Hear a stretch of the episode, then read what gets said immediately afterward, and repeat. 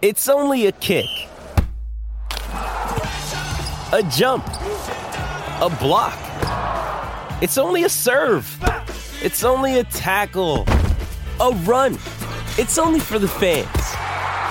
After all, it's only pressure. You got this. Adidas.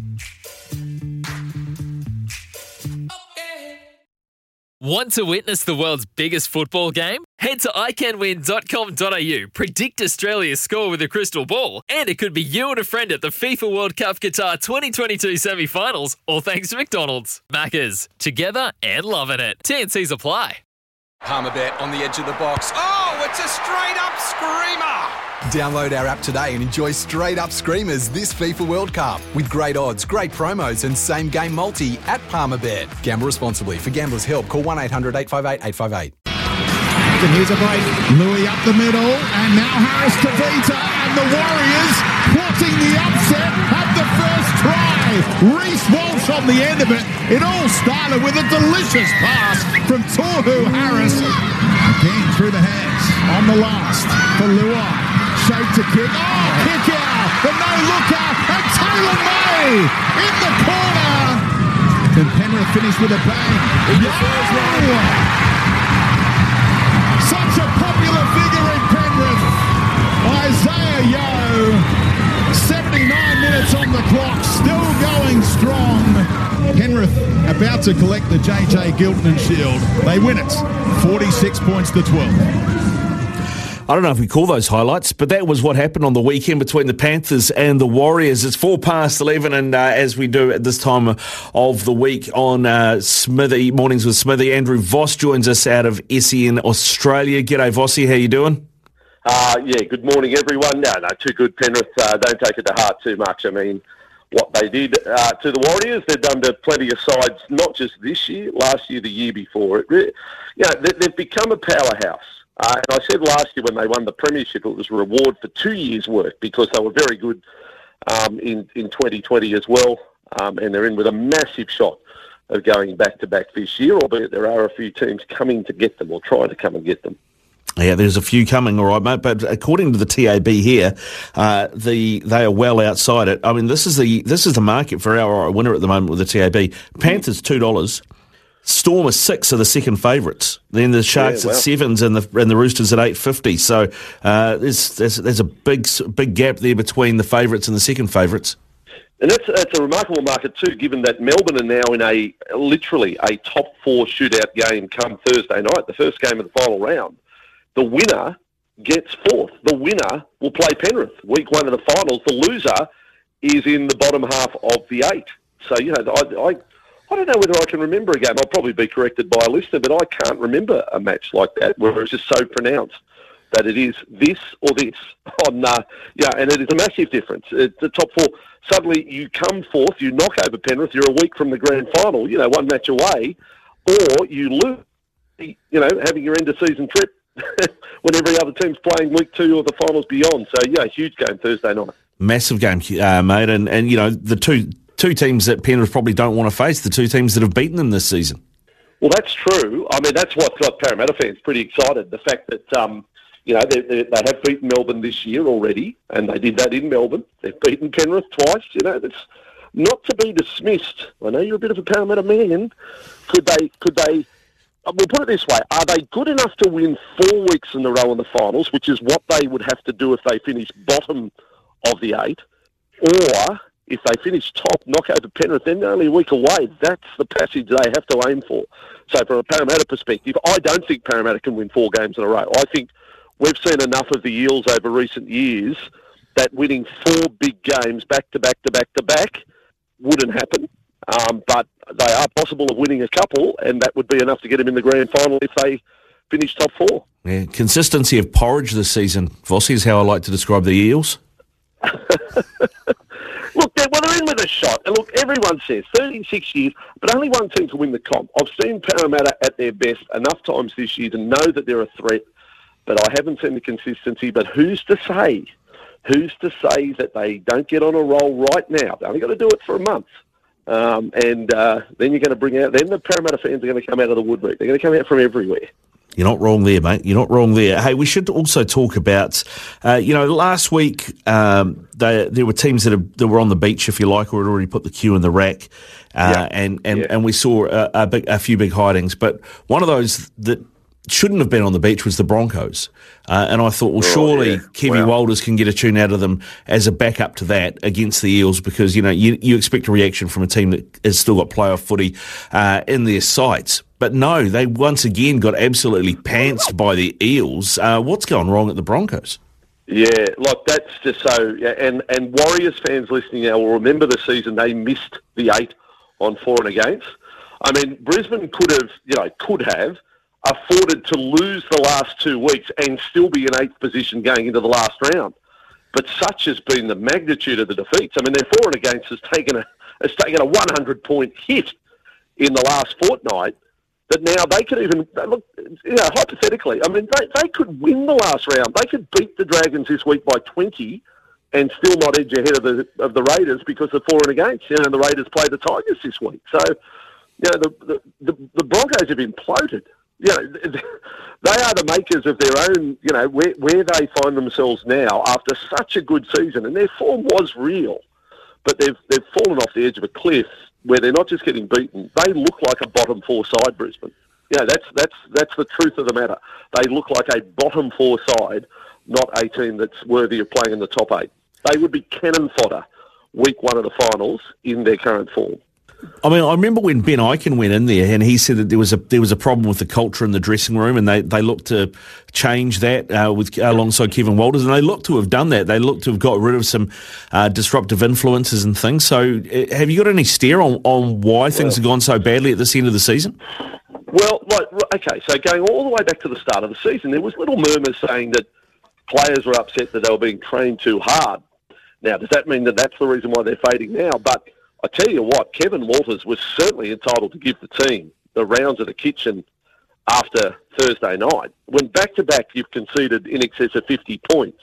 what and, and players, some players are apparently reportedly upset at the way he spoke to them. Come on, like harden up. That is awful. The last two weeks, Kevin Walters is entirely right in doing what he's doing. And I'll tell you what, if it was a Craig Bellamy, if it was a more experienced coach, you know, Blake, that's mate, Bellamy gave it to Melbourne on on Friday night, having lost to the Roosters by 18-14. Bellamy wound them up. So Kevin Walters is dealing with a totally different kettle of fish here. He's talking to a team that has been beaten by 50 points back-to-back weeks.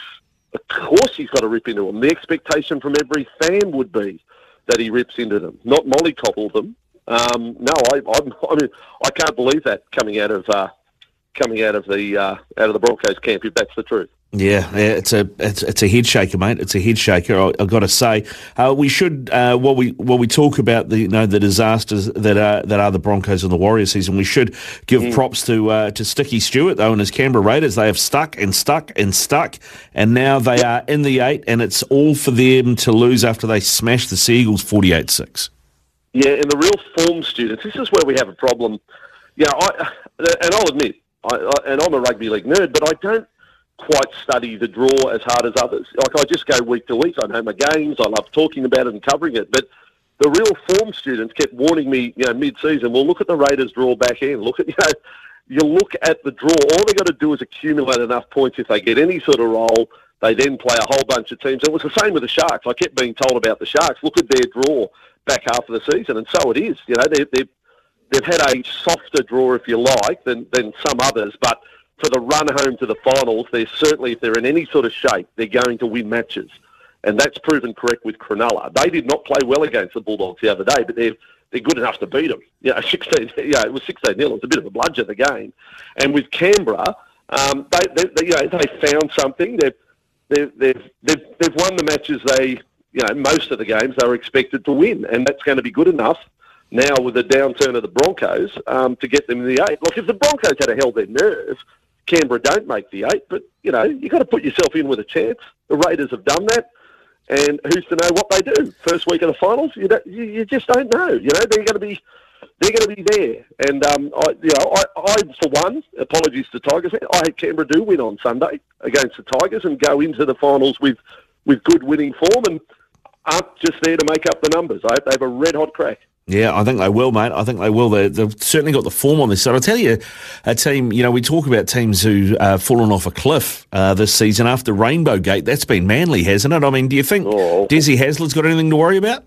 Oh, yeah, well, I think he does. Um, uh, the uh, I feel really sorry for yeah Manly to Canberra. The, the few fans that travelled down to Canberra, they said they did set deserve an apology, and they probably deserve a you know, a reimbursement of the petrol they use to drive down there and, and, and ticket price. Manly should get in touch with them and refund them uh, because Manly, while they may be trying, they're not trying anywhere near hard enough.